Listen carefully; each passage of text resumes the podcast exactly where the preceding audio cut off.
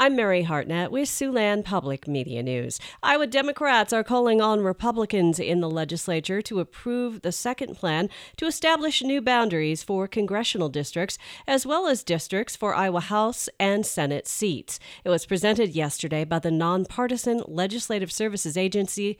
State law does not allow lawmakers to amend this second plan.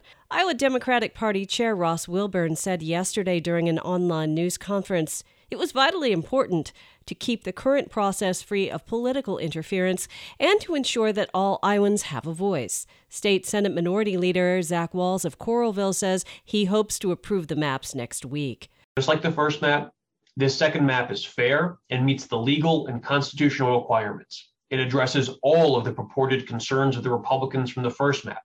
Senate Democrats will vote for it, and legislative Republicans should join us in voting for fair, nonpartisan maps. As we said after the first map, there was no legitimate reason for Republicans to vote down the first LSA map, and there will be no legitimate reason to vote down the second map either. If Republicans vote down the second map, that will be the clearest sign yet they are rushing to gerrymander Iowa's legislative map and rig election outcomes in their favor. Wahls said the agency has addressed concerns Republicans had raised about the first plan, and Plan 2 meets legal and constitutional requirements. If the Republican led legislature rejects Plan 2 for redistricting in a special session next week, state law would allow amendments to the third plan produced by the LSA.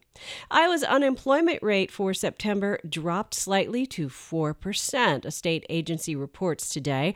Iowa Workforce Development says the rate declined from 4.1% in August as the total number of unemployed Iowans dropped by nearly 2,000 to 66,100 people. Iowa's rate left it tied with two other states for the nation's 17th lowest unemployment rate. Nebraska had the lowest rate of 2%. The nation's unemployment rate for September was 4.8%.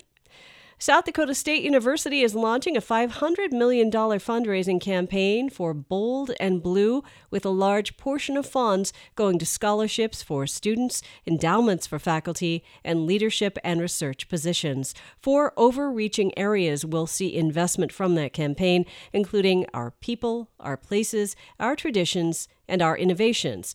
The largest portion of the campaign will focus on people, including scholarships and endowments, and positions that will attract and retain top academic talent. The places portion of the campaign will include an investment on new and revitalized facilities, including the renovation of SDSU's nearly 50 year old basketball arena. That's a look at Siouxland Public Media News. I'm Mary Hartnett. Now let's take a look at the forecast.